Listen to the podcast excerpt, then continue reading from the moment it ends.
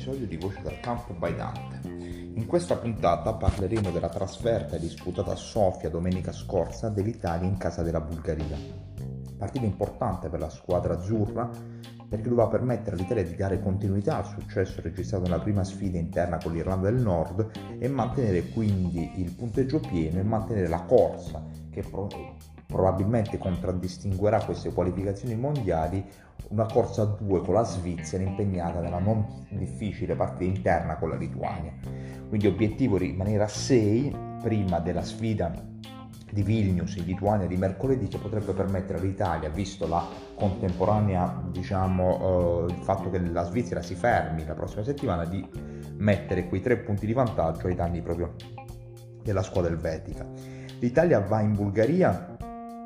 di, con la um, caratteristica, con la statistica di non aver mai vinto a Sofia in casa della Bulgaria, pur avendo battuto spesso la Bulgaria negli scontri diretti, il più famoso sicuramente la vittoria 2-0 nella semifinale dei mondiali del 94, a, eh, in Bulgaria l'Italia non ha mai vinto, quindi comunque deve sfatare anche questo aspetto statistico. Bulgaria squadra in evidente difficoltà, una delle squadre con l'età media più alta delle qualificazioni mondiali, quindi questo evidenzia un, difficile ricambio generazionale nella, nel calcio bulgaro, e squadra che aveva preso tre gol in 15 minuti dalla Svizzera nella partita precedente, perdendo poi 3-1 nel finale, quindi si vede, si palesano le difficoltà della squadra bulgara che sicuramente non rappresenta un, un'insidia stratosferica per gli azzurri. Forse paradossalmente l'Irlanda del Nord è di un livello leggermente superiore rispetto proprio alla Bulgaria.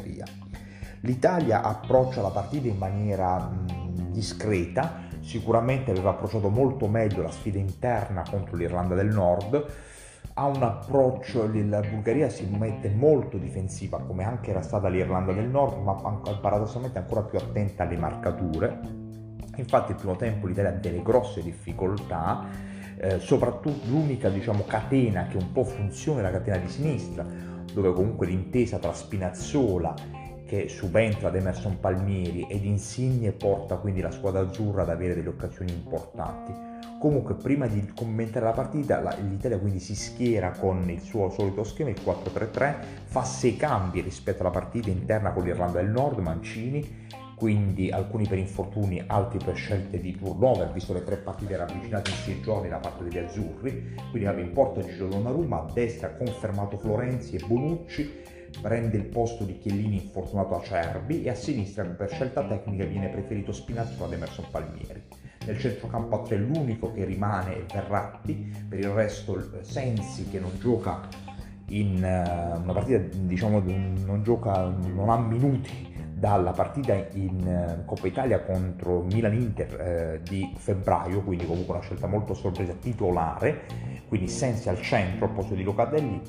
a eh, sinistra Verratti, a destra Barella che riprende il posto di Pellegrini, Barella che era stato lasciato precauzionalmente a riposo in casa con l'Irlanda del Nord per i, i, i famosi casi Covid all'interno del gruppo nerazzurro. In attacco, eh, solita staffetta quasi scontata tra Immobile e Belotti, con in questo caso qua eh, privilegiato l'attaccante del Toro, a destra ritorna titolare anche qua Chiesa che era stato un po' a sorpresa eh, gli era stato preferito Berardi a destra nella partita inter- interna con del Nord, Berardi infortunato e pertanto Chiesa obbligatoriamente titolare, a sinistra ha confermato Insigne, quindi 5 soli giocatori confermati rispetto alla squadra che ha superato internamente l'Irlanda del Nord giovedì scorso. L'Italia, come ho detto prima, approccia eh, così e così, approccia discretamente sulla catena di sinistra, la catena di Spinazzola, Insigne e Verratti, in maniera non buona sulla catena di destra, dove soprattutto Chiesa ha grossissime difficoltà partendo molto dietro, partendo con poco campo e quindi non sfruttando le sue caratteristiche principali. A sinistra l'Italia riesce a pervenire ad alcune occasioni interessanti che però non portano tantissimi tiri in porta, portano delle incursioni nelle quali in un caso eh, Belotti viene anticipato all'ultimo, in un altro caso proprio Insigne viene anticipato all'ultimo secondo dopo una bella finta di Chiesa in area di rigore su ennesimo assist di Spinazzola.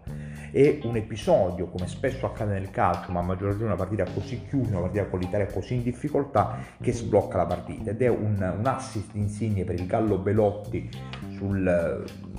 che sta uscendo diciamo, dall'area di rigore, il Gallo Belotti viene leggermente spintonato, leggermente, eh, gli fa leggermente istruzione il difensore bulgaro, cade a terra, l'arbitro un po' generosamente assegna il calcio di rigore che porta pertanto la squadra azzurra in vantaggio all'intervallo col gol di Belotti al 43esimo. La ripresa si penserebbe che la squadra bulgara comunque, come ho detto prima, ha la seconda potenziale sconfitta consecutiva interna, quindi definitivamente fuori dalla possibilità di andare ai mondiali, cosa irrealistica come comunque obiettivo iniziale del, del gruppo, eh, si penserebbe quindi che la Bulgaria si possa esporre un po' di più, cosa che non, non avviene. La Bulgaria eh, diciamo, chiuderà la partita avendo fatto un tiro in porta abbastanza debole al quarto minuto da parte di Galavino. Ci sono delle occasioni in area di rigore, in un'occasione Donnarumma fa un miracolo, ma il giocatore bulgaro era in fuorigioco, in un'altra occasione la Bulgaria reclama un presumibile rigore, ma che l'arbitro non assegna. Eh, però diciamo l'Italia come anche è capitato in casa con l'Irlanda del Nord secondo tempo si ehm, diciamo, non è che è stanca, però ha più difficoltà a proiettarsi in, in posizione diciamo, offensiva e soltanto i cambi riescono un po' a scuoterla. In questo caso qua i cambi quali cambi sono? Il cambio sicuramente più importante è l'uscita di Sensi, autore di una partita non eccezionale, sicuramente determinata anche dalla condizione fisica, per l'ingresso di eh, Locatelli eh, al 72esimo l'Italia ha un'ottima occasione attraverso un bel assist di Verratti da calcio da fermo, un po' improvviso, Velotti scatta sul filo del fuorigioco, fa un pallonetto sul portiere in uscita, prende un palo clamoroso, sulla respinta in una posizione non impossibile, spara con tutta la forza del corpo, però la palla va alta. L'Italia continua a diciamo, macinare il gioco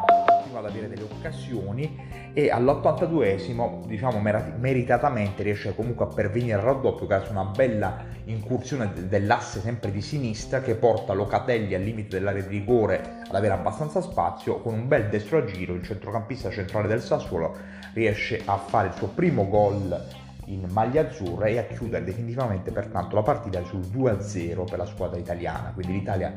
eh, è al secondo 2-0 consecutiva. Poi l'Italia ha anche, anche altre occasioni, soprattutto col Cino Immobile, di cui una clamorosa su asset molto importante di Bonucci al volo di prima, alla Totti diciamo così, che però l'attaccante scarpaturo della Lazio non riesce a finalizzare, un'altra occasione sulla destra più difficile da parte sempre di Ciro Immobile, in cui il portiere è molto bravo ad alzare sopra la traversa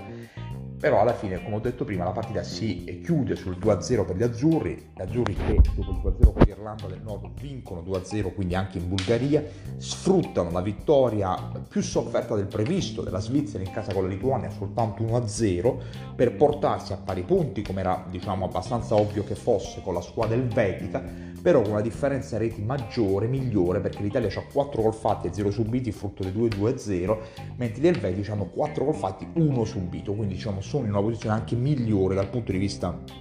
dei gol fatti. Ricordiamo che